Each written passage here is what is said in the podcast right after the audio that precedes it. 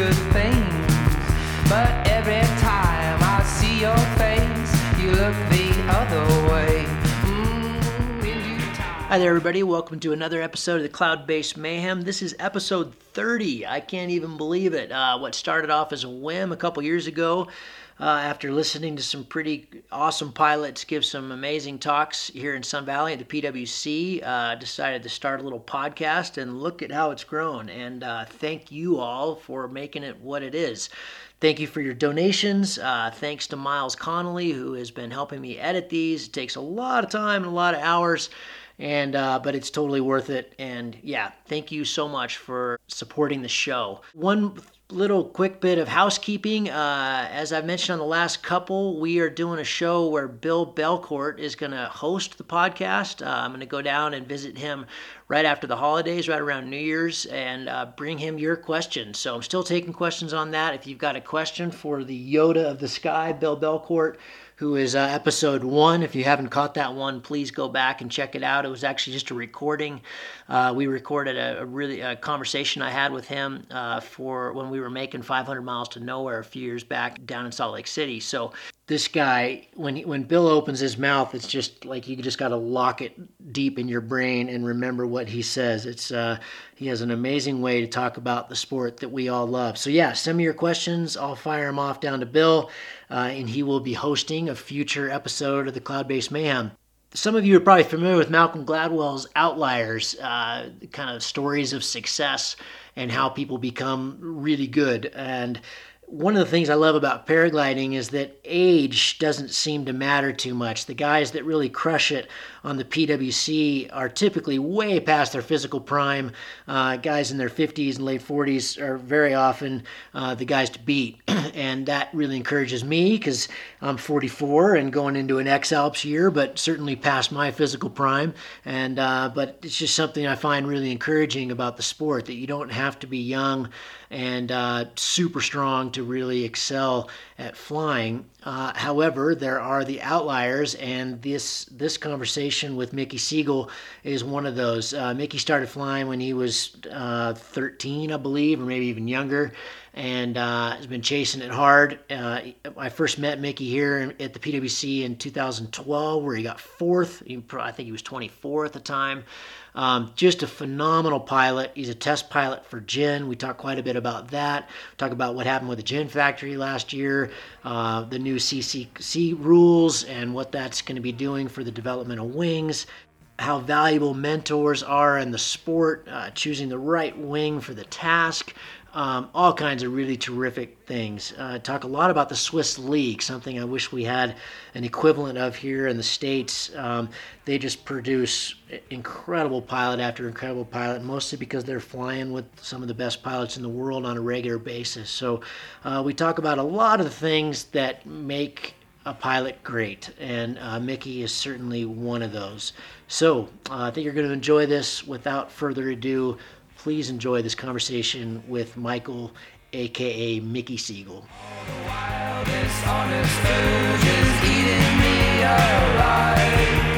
All the smiles of sacrifice, you got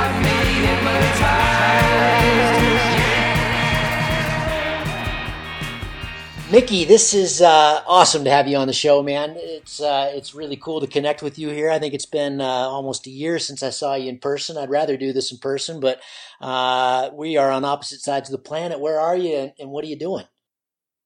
Yeah, hello, and um, thank you for having me on the show. Um, I'm currently in Korea for uh, testing new paragliders. So um, yeah, it's really around the world. you guys got a, a new wing coming out, or can you not even tell me? Uh, yeah, partly I can tell you. Um, we're working on the Boomerang 11 for the for the next super final, but also um, the most important actually is the Explorer. It's a lightweight high ENB glider that we will bring out uh, within this year. Oh, very cool. So, will, that be kind of yeah. you're, you're, kind of like hike and fly? Does Gin? You know, I'm not super familiar with Gin product, but is that kind of your going to be your your uh, you know middle range hike and fly glider? Exactly, exactly. So um, we already have the the GTO that uh, people were flying in the in the during the X Alps, mm-hmm. and we have the Yeti, which is a, a ENA glider, which is quite light, but uh, we missed something in between, and that's why we uh, thought that uh, this glider will um, will be perfect. It's um, it's called Explorer, and that's exactly what it's what it's meant to be for traveling, because it's light, but also you, you just go and explore new things, new new new places where you've never been before. And will, will this kind of be similar um, performance uh, as the like the Carrera? Is that kind of what it mimics? Exactly. So um, we started we started quite early with this project, and we started with the Carrera, and now we made I don't know how many prototypes, six, seven more prototypes with different profiles and uh, line arrangements and trimmings, and now it's a completely different glider. But um, yeah, performance is pretty much same like Carrera, maybe a little bit better. Okay, yeah, because uh, the the I got up close and personal with the Carrera with Will Gadd on the Rockies Traverse. I don't know if you ever got to see that film, but of course, uh, you know he was on the on the Carrera, and it's it's quite a lovely glider. Um, I want to ask you some more stuff about Gin. So, what's your you know I know you've been a, a, pilot for them for for a long time, but tell me a little bit about that about that history. Uh, we'll get into your personal history too, but uh, you know, like I know Gin just had to close up shop and and and reopen in a new place? Has that transition taken place? And and how much time do you spend out there? Last year was was really a difficult one. We uh, we used to produce in two places. One was in China, and the other one was in North Korea. The idea started with uh, to produce in North Korea started maybe 10 years ago and it, it was actually not because uh because of price or because of something like this. It was more because everybody had hoped to reunion um, the north and the south of korea again. This was the original idea. But of course for us it was also excellent um, when the gliders left the factory it took three hours to get them here mm. to the office. So we could easily finish a glider in the morning, send the files there, and as soon as the glider was ready, it, we could fly it. So it, we don't have to send it by airplane or something like this. It was it was just perfect. Then all of they they closed the factory from one day to the other, so we lost um, all the material, we lost all the machines, and we never will get this back probably. So this wow. is um, right now we think um, it's just closed and it will never open again. That that was a huge problem for us, and um, not only for Gliders, but for many Korean companies. They they lost everything because some of them were producing only in North Korea, and they yeah they they're gone now. So we were quite lucky. We had another facility in China, but there we were mainly producing for other companies like Skywalk and so on. Mm-hmm. So we could get them to other places, and now we produce only Gin gliders in in this uh, in this factory in China. Did you ever did you ever visit the other factory, or did you ever get to go to North Korea? I always wanted to, but it, it wasn't possible because I usually, or, or until this year, I stayed here only two or three weeks in a row, and there was no time. So I, I wanted to go there. Thorsten was there, and he said it's it, it's the the factory itself was nice because it was built by Gin gliders, but to go there and uh, the the controls you get to to you have to you have to give your your cell phone. There are no cameras and so on and so on. Or if you have, they check what you make. So hmm, yeah, it's not so, sounded pretty special. yeah, that that must be that must be wild. Um, yeah. What is your what is your role there? What, and, and give me a little brief about what Thorsten does as well. Are you are you a test pilot for Gin, or you uh, how does how does that all work? Mm-hmm. Yeah, I first I got in as a test pilot, and um, I I did mainly mainly the competition gliders like the Boomerang series or um, sometimes also a little bit of tandem or GTO. But uh, and because I was studying and this this last year I finished university and um, I was looking for a job and then Gin Glider said, "Hey, uh, why don't you start to work for us? And now I I'm working for them in as a test pilot, like part of the R and D, but also in the marketing and sales. Is that what was your degree? Is your degree engineering? Uh, not at all. It's uh, geogra- I study geography and sports, so Okay. it's something completely different. So the marketing side, maybe more so. yeah, yeah, Okay. exactly. So I will get into it more and more. I think. So this is this is now your your work. Is it, it, it competitions obviously still, and, and but but also R and D for for gin. Yes. So I'll help. Um, I help with the development of, of the new products, like like um, like for for now the the Explorer or Boomerang 11, but also with the harnesses. Quite a big part of my job is the the communication with the dealers. Of course, in Europe because I'm based in Europe. When they have questions, when they have problems or so, they they usually they get now to me, and I I try to communicate with them and find a solution for their problems. Okay, okay. So let's uh if I if any of this is wrong, let me know. I just was reading up on you, obviously getting ready to to talk to you. I, you're 29, is that right? 29, 30? Okay. Yep. And you you started flying in 2003 and you know from from looking at your results, it wasn't long after that that you were starting to shred uh on, you know, in the Swiss league, which is about as hard as it gets other than the PWC maybe and some of these kind of things. So t- rewind the clock for me a little bit. What was the impetus? What got you into flying? And then how did you get so good so fast? yeah, my parents got a they had a paragliding school. So ever since I, I was on the takeoff in a landing field and so on and so um, I was al- almost forced to start paragliding. Perfect. That makes it easy. yeah, yeah, yeah. So uh, I, I I think that that would be a hard time for my dad if I wouldn't have started paragliding. And for me, it was was quite nice. So um, yeah, I I did a lot of flights because uh, they were for free. The material was for free, so uh, th- this was awesome. So the support I got from my parents was was crazy, and um, yeah. Also, the problem was uh, I started with 15, but I I was not allowed to make the exam be, before 16. So actually, it was all under supervision of my of my dad or another teacher. But already there, I made like six-hour flights, something like this, uh, all around the valley in Kandersteg. So yeah, it was was quite cool. That's really Um, cool. Then soon after, I changed the gliders from I, I started with ENB gliders and then EN. I think even in school I went to EN ENC and soon after END. Like um, and I got to to the advanced team, and they supported me with the first glider I got was the Omega Six. And this is still, you're still in your teens? You're at 19, 20 now? no no no that, I think I was um that was sixteen or seventeen. Oh, wow. You're really young. Okay. Okay. Yeah, yeah. So they got me in this team, and it was uh, well. I still had to pay for the glider, but it was it was not very much. So uh, and then with the team, it was just this was awesome because there were um I maybe you remember Stefan Schmocker. Yeah, of course. Um, he was one of my best friends, and we were in the same team. And with Chrigel, Chrigel, it was perfect. I mean, he is such a nice guy, and with those two, I, I had so much fun. And then we always push. So Chrigel was for sure the best, but we tried to reach him, uh, and I think that was really what, what what got us better and better. Hmm.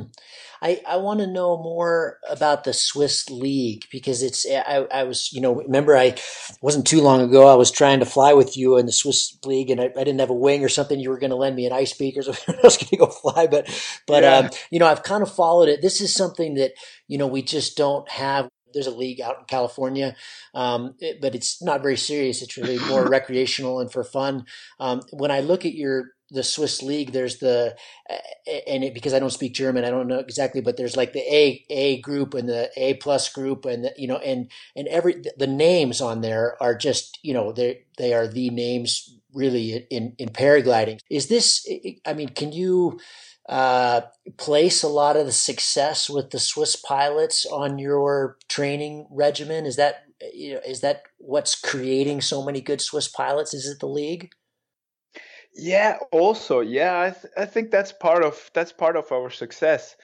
But I think it's not only that. It's just like I, the problem is I cannot tell you why, someone is successful. I mean, now it's the more Swiss are quite bad at the moment, uh, and the French are much better.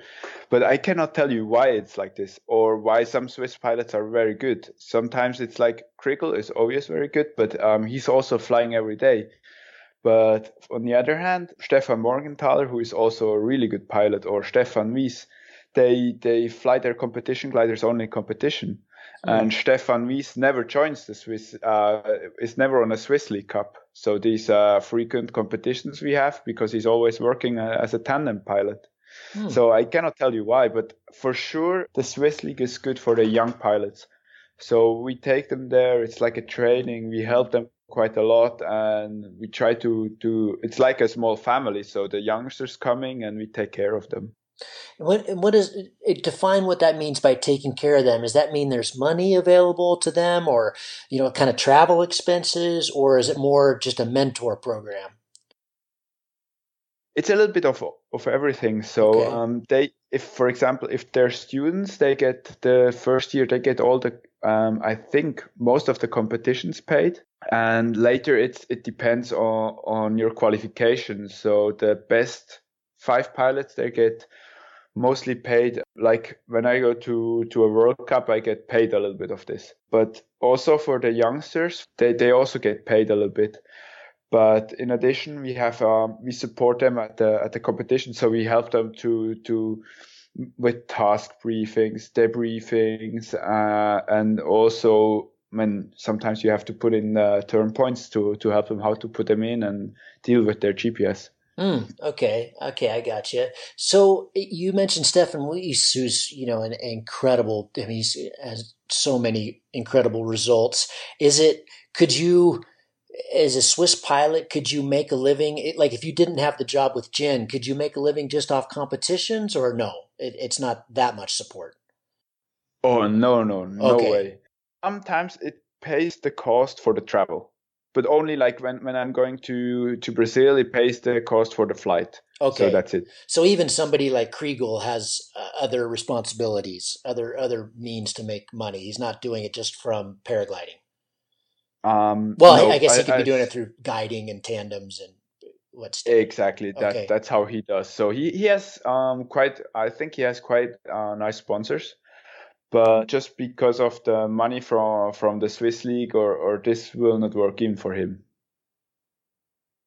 Changing gears here a little bit, only because I know your hometown, which uh, the Swiss Alps are all of all of them are magnificent. But you live in Kandersteg, and if I've screwed up the pronunciation there, I apologize in advance. But it's just unbelievable. It's just like waterfall heaven, gorgeous. Uh, just uh, south of of, of uh, Interlaken. What a spectacular place! Is that your favorite place to fly, or or where is your favorite place to fly? Uh, I cannot tell. Uh, it's Sun Valley. Ah, where where where you got fourth, you took it to the Americans, even on our home turf. Congratulations! That, yeah, that was uh, that was my first PWC. That was uh, yeah, that was, yeah, was, this is a pretty amazing spot, isn't it? Uh, yeah, it's awesome. But um, to be to be honest, I don't have uh, like like the flying spot, but because there's so many nice places, but it's it's all different. I mean, Brazil is awesome. When you go uh, to Colombia, it's amazing flying. Mm. But Kandersteg is really really nice, and it's it's just something special. And I, even if I fly there every day when I when I'm at home, it's it every day is different, uh, and it's you, you, can do easy soaring in the evening for two or three hours with uh yeah as a as, as a as a as a beginner with ten flights, or you can go in the in the most wild lee side you can ever imagine there. and it it's just offers so so great flying. I think that's part of the why I got good good good at paragliding is because it's wild so you you have to control your glide quite well mm. And yeah as you said the the landscape is spectacular. It's just you you go out and, uh, it's just just nice. I think i think what you said there that one of the reasons you got good uh, fast is because of that that area. It really that does really make sense to me because it's you know you're you're in the big Alps and it's and it's radical, isn't it? I mean, there's there's a lot going on there. It's very complicated. You're just one ridge over from the Valais, and you're very close to the Grimsel, and and uh, yeah, there's I mean, there's it's a complicated area to fly. Yeah, yeah, yeah. So it, it's it's nice. On the other hand, it's important to learn with the with the valley breezes and the wind systems and so on. But um, this year we had the World Cup in Saint Andre in southern France, and there I was completely lost. So for me, it wasn't working at all because there with the valley winds, it was not working the, the way I expected. So the the French they went on places. I said, no way, it's gonna work there. I went where I thought the thermals will be, and then there was nothing but lee side. And so it's interesting. For me, it works quite well. The flying in, in Switzerland, of course, but also Austria, Italy. But um, yeah, sometimes it's also not working, and then I'm lost a little bit. So of course I got good because of that, but also sometimes I get it's like a trap. Do you tell me about your personal flying? Do you uh, is most you you like you said Stefan mostly just flies competition because he works the rest of the time. Do you how do you split your time? How much is spent just free flying versus comps? Um, you know, do you chase huge distances? Are you are you you know are you somebody that like tries tries to chase records down in Brazil or you know I don't know much about your personal flying. It's a little bit of all. So I started I started to do more and more uh, hike and fly. Mm-hmm. Uh, so this is great because uh, you do something for yourself and then you have an awesome flight.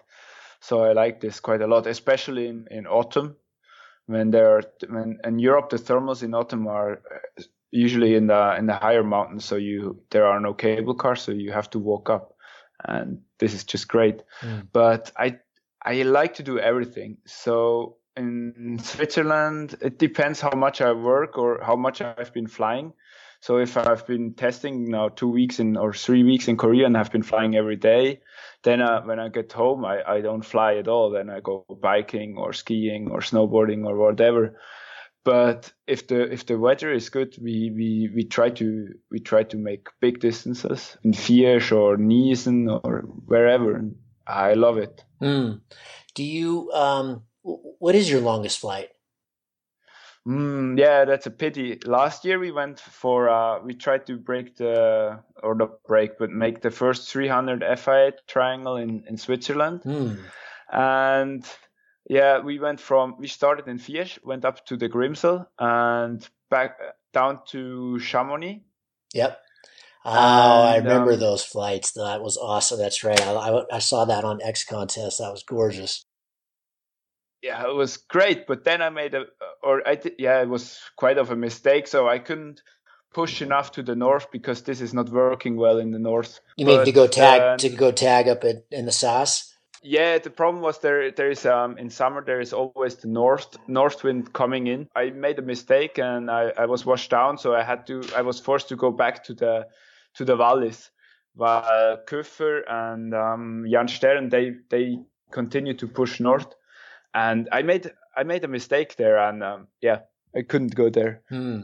Yeah, Jan Jan Steren is uh, somebody I've been watching for years in that neck of the woods. He does some really terrific, terrific triangles, doesn't he? Yeah. So then um, I went back to the valleys, and in, from this point where I turned, I was sure uh, I will not make the 300 because I was calculating, and in the end, I missed five five five kilometers. oh, that's still a monster, though. Well, congratulations! Yeah. yeah. But it was like you know, this flight you land, uh, and everybody said, "Oh, that was an amazing flight," and you are, "Oh, yeah, I'm, I'm not so happy."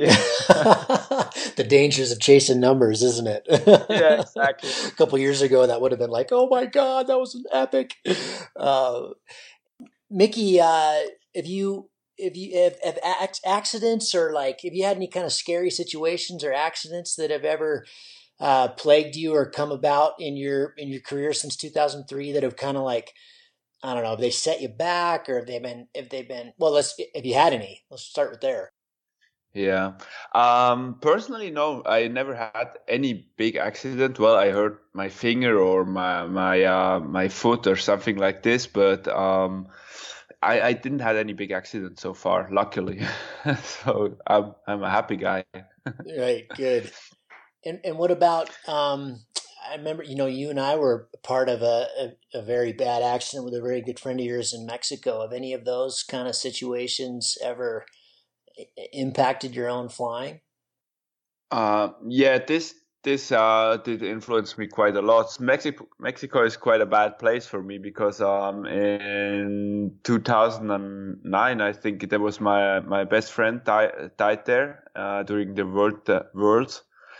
This was crazy because we we used to fly quite a lot together and as he was a really good pilot so you question yourself why did this happen or i'm sure this can also happen to me and yeah this was really a setback and then when was we were in mexico for my first world cup i was in mexico um, there was a, during the training day that um, Rafa, Rafa mm-hmm. Lucas, um, had his crash on the um, on the training day, and I I landed there, and he was already dead, and I had to wait there for I think two hours until the until the rescue team came, and yeah, this was also not a very nice situation. So um, this was also quite tough for me. Yeah. When you say it was quite tough for you, like I mean, obviously, that kind of accidents, that kind of thing, are really tough. Are you much? Are you more mindful of the risk after these kind of mm-hmm. things, or are you more careful, or uh, is it something you kind of just you mourn and then you move on? Yeah, it's it's difficult. So I remember, for example, in Mexico, the first uh, first day later was a, a rest day because yeah he died. So we said let's stop. Mm-hmm. And then on the first day after, I, I went to land really early. So I just didn't feel well in the air. And I, I thought, oh no, it's too bumpy and, and, I hate it. Yeah, it's, it's this, even though I know it's, um, well, it may happen to everyone, but it's like, oh no, um, I, I take it slowly from now on. mm. But after a while, I start to push again.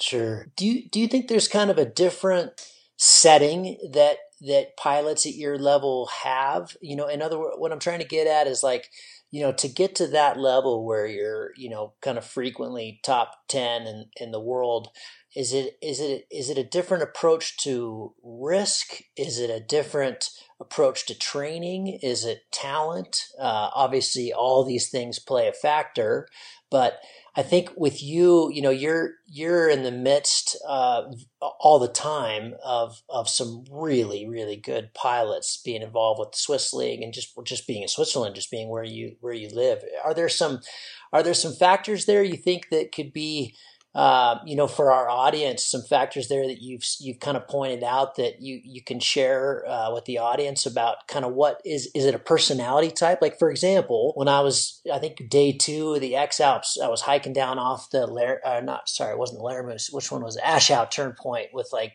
Durogati mm-hmm. and Michael Witschi, and I was having a really great conversation with Michael Witschi about uh, you know, that he's an engineer. And I, you yeah. know, we find a lot of pilots, a lot of really good pilots that are engineers. And that's always kind of fascinated me. Uh huh. Um, I, to be honest, I have no idea. The thing is, for example, in Switzerland, is high educated people like, mm-hmm. um, uh, Stefan Wyss is a biologist, but there are so or, or uh, Michael Witschi engineer, Adrian Hagen also engineer, and so on and so on but there are also quite a lot of pilots like um, like Chrigel Maurer. They didn't go to to a higher school, or his brother either. So eh, it's it's also it doesn't mean that you have to have a good education. For example, it also can, could be the diff, uh, the other side that they the others have more time to fly. Mm. So what I see is at least in Switzerland, the pilots that are good now in some period of their life they had a lot of time to fly. So they could tra- train a lot they could fly a lot they get a lot of experience to know uh, how thermals work how to climb well and and to see where to go. So i think that helps quite a lot. Mm. and it's same in Switzerland, there are big parallels between cross country flying and World Cup flying. So if you're good in, in cross country, you're usually also good in, in World Cup because you, you know how to choose the lines. And on the other hand, if you're good in World Cup, then you know how to fly fast. Uh, and that helps you to go for bigger distances. One of the uh, one of the questions that I get quite frequently that comes through is when people are just discovering competition and maybe not at the World Cup level, but they're just discovering, you know, like they're going to the Monarcas and that kind of thing, or maybe league events and they're they're able to hang on to the league gaggle for you know one or two climbs or three climbs or maybe four climbs mm-hmm. and then mm-hmm. they inevitably they lose them and they, and they can't reel them back in um, mm-hmm. you know mm-hmm. so the, the terminology i got in the question was you know how do you go from kind of an also ran to top 10 is that is that simply a matter of hours or is that uh, you know, when in your own development from 2003, and you kind of kept coming up, you know, looking at your results on the Swiss League page, you know, there was mm-hmm. obviously there was you know some great results, but then some really great results. Like there was almost kind of an aha moment. It seemed like about 2009. I think you won Swiss League three years in a row. Was there mm-hmm. was there mm-hmm. something you really put together there, or was that just literally a matter of flying 300 hours a year or whatever you're doing and uh, I think then um, to win something, it's it's a combination of a little bit uh, of everything actually. So it's your mental strength. So you your your your mind is in a good setting. So you know I'm in a good mood. I know I'm I I, fly very good, and I can beat the others. Mm. That that's that's one part. So you have to believe in yourself, and then it, I think it works better than if you think ah today I'm not in a good mood and ah, conditions are not very nice to fly today. And if you say, ah, looks quite okay, let's see if I, I have to get the best out of these conditions and beat the others. And th- that helps a lot. So you're saying confidence. Yes, exactly. You yeah. need a lot of self confidence. Sure. And the other is the material. So I I saw for for me it's it's quite helpful if you well, if you have not the best material, you have to fly better than the others to keep up. And as soon as you then change the material to to material that is same or even better, then you you will win. So that happened to me after I changed from um, Boomerang 7 to Boomerang 8 prototypes. Okay. So that was the first time I won in Colombia, the World Cup and then when I changed from Boomerang X to Boomerang 9, it happened again. Mm. So that that was really this these things. So um, you you have to have good good material, otherwise you can we will ha- almost have no chance to win the, the competition because in World Cup now everybody has a good glider. So if you if your glider is slightly less good than the others, it's it's hard to win. And the last thing you need to have is luck. Yeah, sure. so it's it, it's so crazy when you when you fly uh, and you just miss a thermal or or you know that the other one that wins the competition. He just turned to to the left side and you turned to the right side. He he got to climb out and you bumped out. I i think it's just luck. Um, do you train acro as well uh, a little bit. Yeah. Yes. Um, yeah. Um, the problem is I don't have enough time. right. But I, I like it a lot. So uh, when I'm in Switzerland, we go a lot to uh, Lauterbrunnen. It's near the. Sure. It's in the Jungfrau region. Uh, it's a really cool place to do acro. Yeah, beautiful. Yeah. That's a stunning place where everybody's hopping off the walls, uh, wingsuit base jumping all day long. It's a, it's yeah, a, it's, a cool it's crazy spot. what's going on there. Yeah, yeah, it's a wild spot. I want to rewind a little bit, Mickey, yeah, because I kind of glossed over this because I wanted to get to my questions, but you actually said a couple things early on that uh, that I, am curious about. You're in Korea right now. You're, it sounds like you're flying a lot. What's the flying like there? I, I don't know much about the flying in Korea it's special. okay, that sounds interesting. yeah, it's um, it's an interesting place to fly and and also to live. It's it's special. Also, the the climate here is quite continental. The, the thing is, it's so close to China, and we it's usually it's west wind. So in that means in wintertime, as I said you before, it, it's getting really cold. So from December to let's say March or April, it's, it's freezing cold, means usually zero to minus 10, 20 degrees. But still, then the thermals are working good. But you can imagine, I, I remember the first time I was here in wintertime and Gin gave me, it was a Carrera prototype I took off in strong wind and it, it got even stronger. And you're there hanging there. It you're the moment you take off, you're you're cold. right. And then it's just freezing cold. It's bumpy, and I was just climbing, climbing, climbing, and I was desperately. I wanted desperately to go down, but it was impossible. So as soon as I started the spiral, my face hurt so much I couldn't. So I had to stop the spiral, and yeah, that's it. I was hanging there for half an hour at least, trying to go down, and in the end, I just put my arms together, pushed the speed bar, and hoped for the best.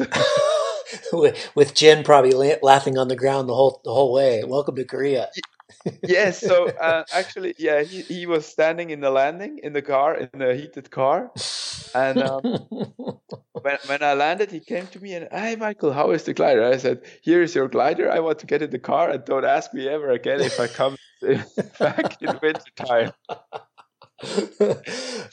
so that's a that's a great lead into my my other question. We kind of glossed over this, but I imagine, and, and we did because I I I know what a test pilot is, but I imagine a lot of our audience doesn't. What what is what does that mean being a test pilot for Gin? And uh, eh, you know, what does it involve? Does that just mean you're a guinea pig, or uh, t- tell us more about what it means to be a test pilot?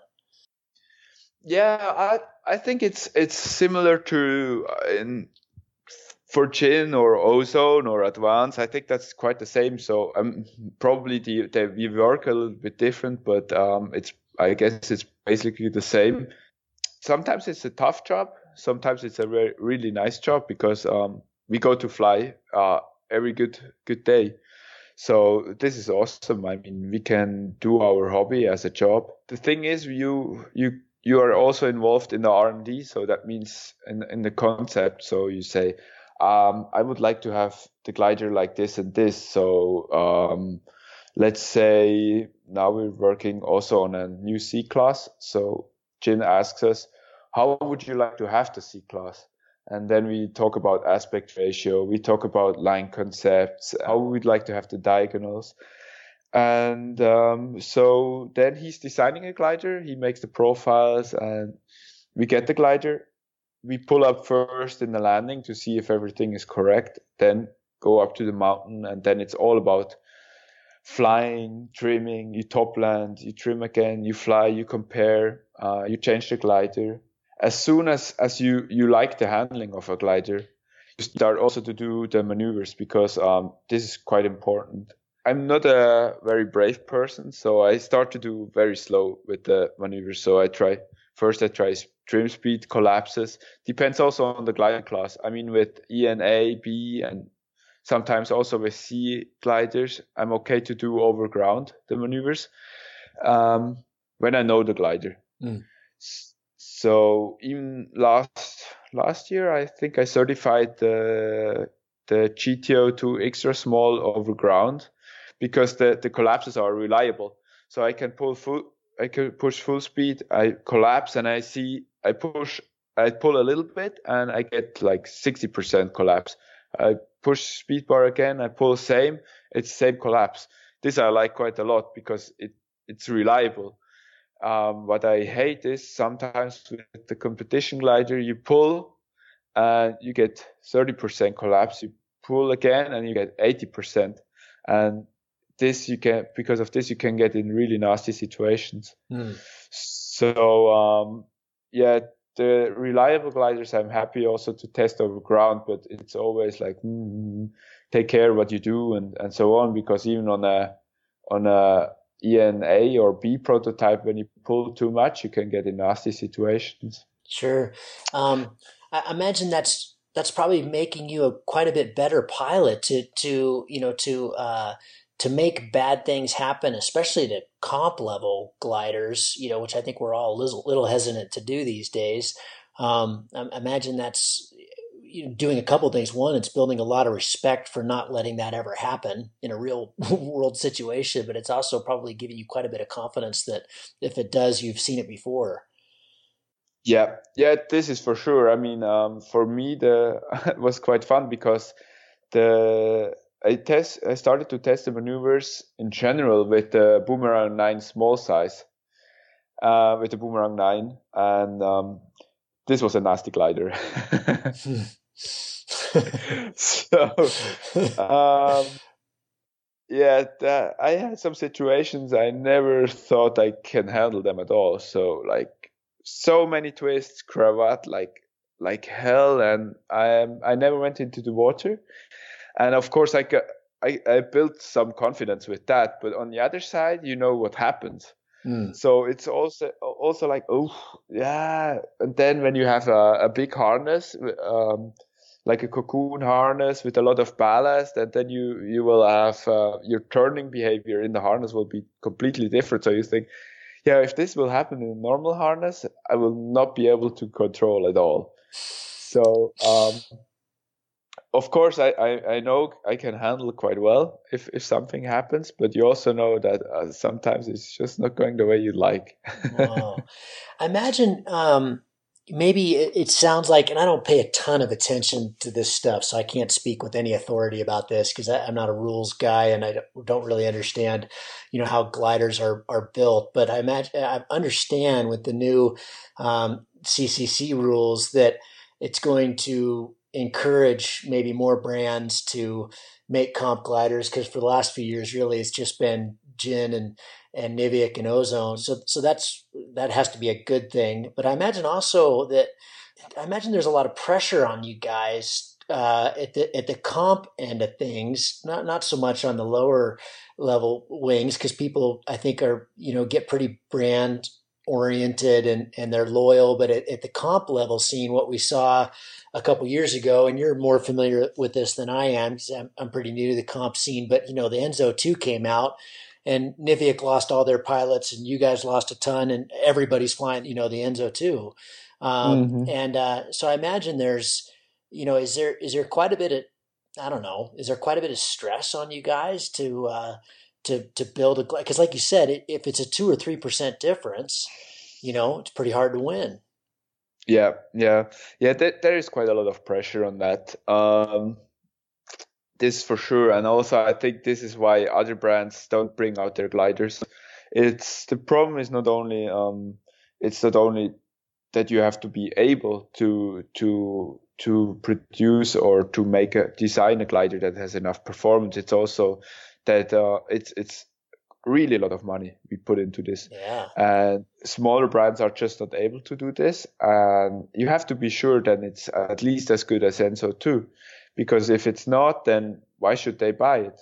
Sure. And um, yeah, th- there, there's quite a lot of pressure. But for for us, it's it's still okay. I think Niviuk is in a uh, in a worse situation uh, in a worse situation than we are because we are almost same. With the boomerang boomerang 10 was okay to fly. Mm. sometimes we were even better i mean in in strong conditions. And also when we had good final glides which means we we arrived high enough we we were faster. So this was also nice. But um, yeah it, it's getting tough ozone is pushing quite a lot and uh, it's not easy to keep up especially because you cannot only focus on, on competition wings i mean you don't you don't get money with competition gliders it's just for for prestige and also for the r&d hmm. but you you you make the money with ENB, ENC gliders, uh, and not with not with uh, not with the comp gliders.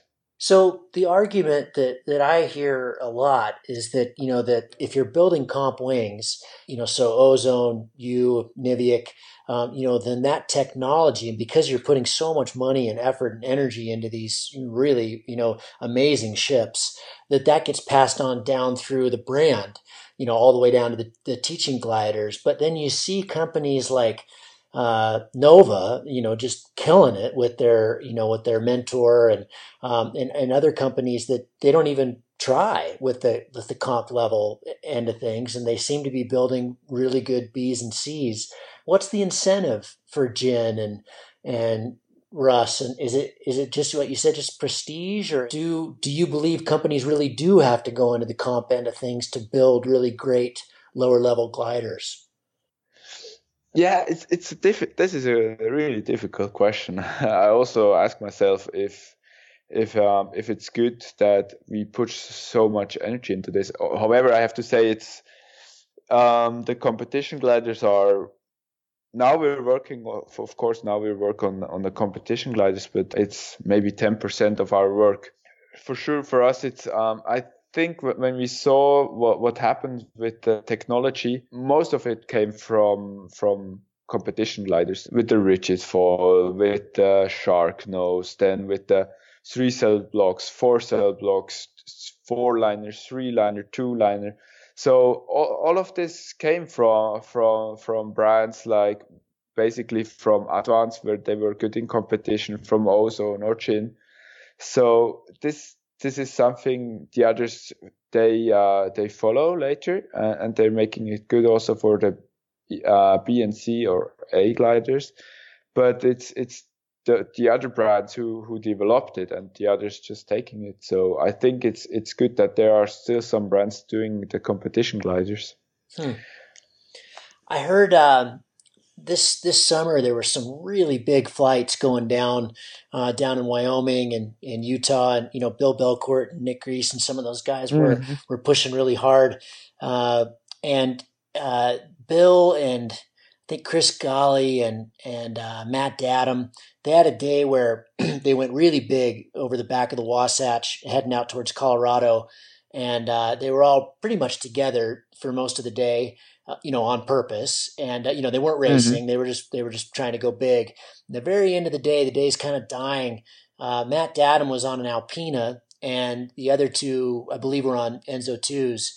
And uh, and because he was just on a on a wing that didn't have glide, uh, you know, he he went down kind of in no man's land and and had to, you know, because it was like this really low angle. They had just made it over this peak, had this really low yeah. angle glide where he just couldn't couldn't do it. The other two glided all the way out to the road or close to the road, and then and then Matt had this terrifically bad retrieve. And you know, a couple weeks later, Bill was up here flying with us, and uh, and he was talking about, um, you know, that if you have the hours, if you have the time, if you have the skill, you know, 95% of the time you need the performance and only 5% of the time you need the passive safety. Obviously, competition level wings don't have a lot of passive safety at all. Um, but I've always made this argument that, you know, when I'm flying big lines here or, you know, like when I was up in Alaska, that kind of thing, like I, I feel more safe on my, say, an example would be like an Ice Peak 6, you know, a really kind of mm-hmm. bomb proof uh, two liner ish wing. Um, and, and, I'm not recommending this to the listeners that this is what they need to jump onto. That's not what I'm trying to get to here. What I'm trying to say is that, you know, depending on where you fly, and you fly big lines in big mountains that are very complicated around your home in Kandersteg, do you also feel that way? That do you would you rather be flying on a on a on a wing that has you know incredible bar performance, really fast, place that you can get out of with a lot of wind. Um, yes, it doesn't have the passive safety, but you've got the hours, you've got the experience. Uh, do you feel would you feel more safe on that, or would you feel more safe on a Carrera? Tough question. Um, it, I, for me, I, I choose the I will, would like to choose the glider from uh, for what I for what my goal is. Mm. So that means if I, for example, if I take off in Fiesch or somewhere in Switzerland and I want to fly a big distance, so then I need the I need the best glider available. So it means the most performance because um, at the end of the day, for example, if I take a Carrera and let's say I make a really good flight, I take the motor out of it and I get 250 then I'm okay. I mean, it's a really nice flight. It's also a big distance, but then I question myself, how far could I have been hmm. flying? Could I have been gone with the with the boomerang, for example? So as I go for not for numbers, but I want to go the best possible. I would like also to have the best possible gliders in this situation. But if if I am, for example, uh, go to like say Pakistan or or somewhere there, I, I would la- rather have a Carrera mm. because it's just too. It's risky. It's also yeah when you get into lee side or when you have a landing and you need with the comp gliders you need a lot of ballast and and things like that. So the stalls and it's not only that. I think I feel same safe on on a Carrera than I feel on a boomerang in the air. Hmm. So I, I I don't feel I don't feel that I have more safety when I when I fly in bumpy conditions on, on a on a lower EN glider. But I know that when I when it comes to to the landing or when I have a big shit like a huge uh, collapse and, and, twist so on that it will probably handle the en the lower en glider easier. What aspect of flying i'm jumping here a little bit but what what aspect of flying do you do you get most excited about? Do you do you most enjoy? Is it the is it the comps flying with your friends? Is it the league? Is it is it just flying around your home? Is it WAGA what, what do you like the best? I, I like everything so I, and I I don't like too much of, of, of one thing. So that means after one week of competition flying, I I'm done with it. I don't like competition flying anymore. So then I I rather walk up to three four hours somewhere in the mountain. I take off there early in the morning, first sunlight, and I can do a soaring session. So this is crazy. I mean, last time one of my best flights was um, in summer, we walked up with Jerome to uh, in Kandersteg, my hometown, uh, and we slept there during the night. And in the morning at seven, the wind was quite strong, so we took off. I took off with the GTO, and I was able to soar up uh, more than thousand meters. Hmm. So I was on this mountain that you usually it's not easy to climb up during the day when when there are thermals, but I think never no one ever soared up this hill, hmm. this mountain so this was crazy because I was there at nine o'clock in the morning and I was like, what the hell is going on? So this was crazy. But also, I mean, when I can go and with no shoes in the sand soaring somewhere and do some WAGA, this is crazy as well. This is awesome. When I was when I was a very early pilot, that just reminded me of um, what's it called the the Schilthorn, I believe, over in Leukerbad. You know the the the yeah. James Bond thing at the top.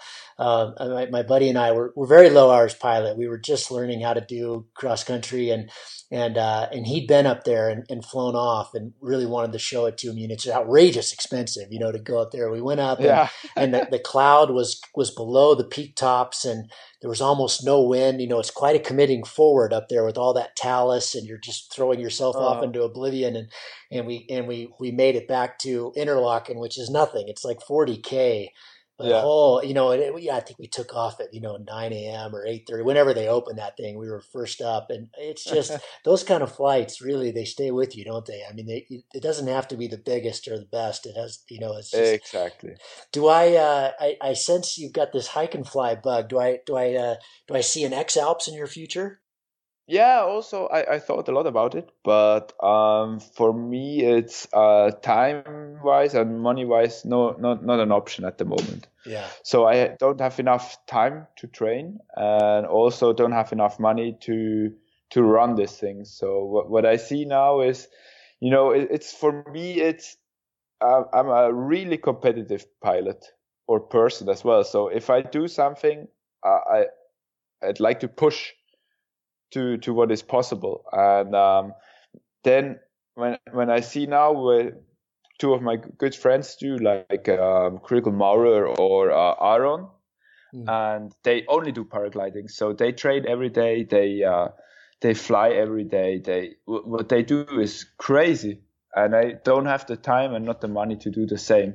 And then I would be disappointed in myself if I if I will end up yeah three or four days later than they are mm, mm, yeah they they uh i don't know maybe this isn't even a fair question but it's it's it's interesting so no i, I want to ask you anyway it's no Swiss, no non-swiss has ever won the X Alps, and part of that's kind of unfair because you have Chrigel, who's just in a completely different category, and what he's won four of them already. But um, you know, you guys you know, as you as you said this year, um, you know, the Swiss team isn't dominating this year. It's been the French, and you know that kind of shifts back and forth depending on wings and training and luck and mm-hmm. all the things we've already pointed out. But what is it about the Swiss and the X Alps? Hmm, difficult to say. One guess could be that uh, that the conditions in Austria and Switzerland it's two third of of the distance you have to do Mm-hmm. probably. Uh, it's the same condition as in Switzerland, so it's for us maybe easier to fly in these conditions, so we know better where to go. This just one explanation. I I, I don't know. Yeah. So kind of like home home court advantage. You were talking about earlier that you know, like when you went down to San Andre, which I, I've only flown there a little bit, but the Mm. the French really kind of had an advantage there because it's just such a unique. I mean, all the Alps have their own little unique unique quirks, Mhm. don't they? But I, I, I that makes sense. So a little bit more of a home field advantage maybe for for a good section of the course. Probably yes. Yeah. Yeah. Uh-huh. Ah, cool. Mickey, this is great. I really appreciate it. Is there anything you'd like to uh, to add before we wind things down here? Oh, I know, I know. I really wanted to ask you this. Um, when you when you think back to your when you started, you know, when you were 15 with your dad back in Uh-huh. 2003, eh, or maybe just that first kind of year or two, what advice do you wish you would have received back then, or something that maybe uh, you didn't get or you didn't maybe heed? You know, looking back, you, you haven't had any personal injuries, but you've seen some. Is there is there been any been is there ever been kind of like, man, I wish I would have done that differently? Uh, no, flying wise, I could not say no. For me, the, it, it worked out really good. Maybe if there are other young pilots, um, I can only suggest not to fly every day because, uh, yeah, for me it was then not so easy because um, I I dropped all the other hobbies and also with the friends in school that was also not so easy because on the weekends when it's good weather you go out and I think what, I can only say to to all pilots, what, is the most important is that that you have fun when, when you are flying, and as soon as as you as it's not fun anymore and you're not enjoying your flight, you have to go to land because then uh, either conditions are not nice anymore or yeah, so it, this is the most important to have fun when you fly. Great. Well, that's a that's a perfect ending. Uh, let's end it on that. Oh, you know what I'd love to do actually. Uh, I used to I used to end all these shows with uh, with the Proust questionnaire, which is I, I find endlessly entertaining. So these are just uh, little little quick questions. I'll fire at you. Answer them however you want. You don't have to. If you don't want to, you don't have to. But uh, we'll end it on that. Sure, Thanks, sure. Mickey. Uh, what is your favorite word? Amazing. yeah, that's a good one. Amazing is amazing. Uh, and your your least favorite word? uh, it's not possible, Ah, or not. How you say it? it's like impossible. I'm sure. Yeah, impo- impossible. Yeah, exactly. Uh, what turns you on? What turns you off? nice girls turn me off on and um sorry misspelling and what turns me off Not nice uh, girls. bad flying. Ah, okay. There you go. i can i cannot say that No. there are no there are no uh, bad looking girls Excellent. Ooh, good answer, dude. Good answer. Your, your parents would be proud.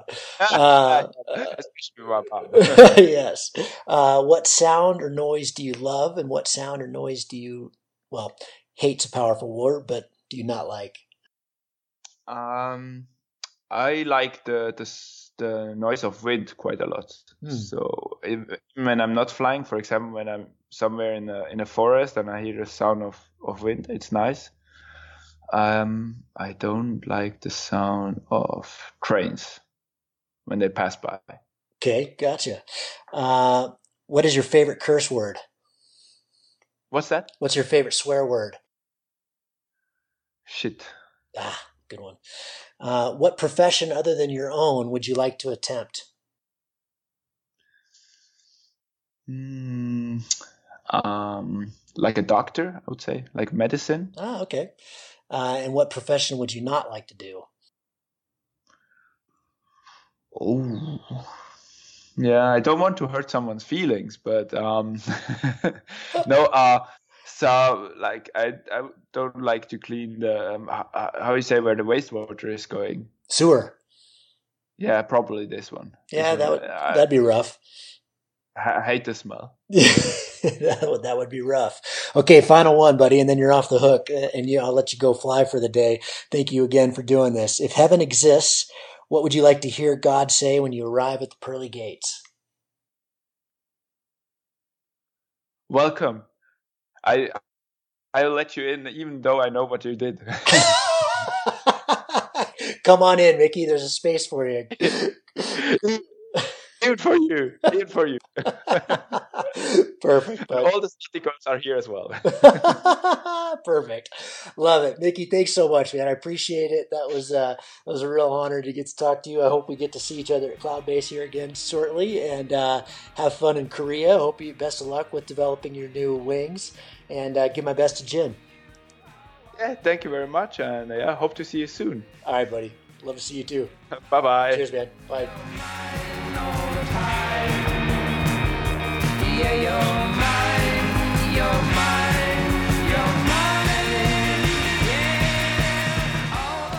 Well, I hope you enjoyed that cool conversation with a very cool cat. Uh, hope I get to spend some time with Mickey here soon at Cloudbase. Uh, as again, at the top of the show, uh, reminder that I'm taking questions for Bill Belcourt. Just shoot me an email via thecloudbasemayhem.com or uh, hit me up on Facebook or wherever you like to communicate, and I'll get those down in front of Bill here right after the holidays. Uh, got a great talk coming up for you uh, in two weeks with Russ Ogden. You guys are going to love this. The uh, Jedi at Ozone and uh, incredible PWC pilot, incredible guy. Uh, he, we actually actually brought a lot of your questions to him, and always such a treat to hear Russ's uh, ideas on on flying and flying well. As always, all we ask for is a buck a show. If you got something out of this one or one of the previous episodes, in fact, the last episode with Larry Tudor, uh, legend hang glider, probably the most popular show we've had thus far. That one just got went crazy all over the interwebs. Uh, if you haven't listened to that one, you have to. Some of those stories are just phenomenal.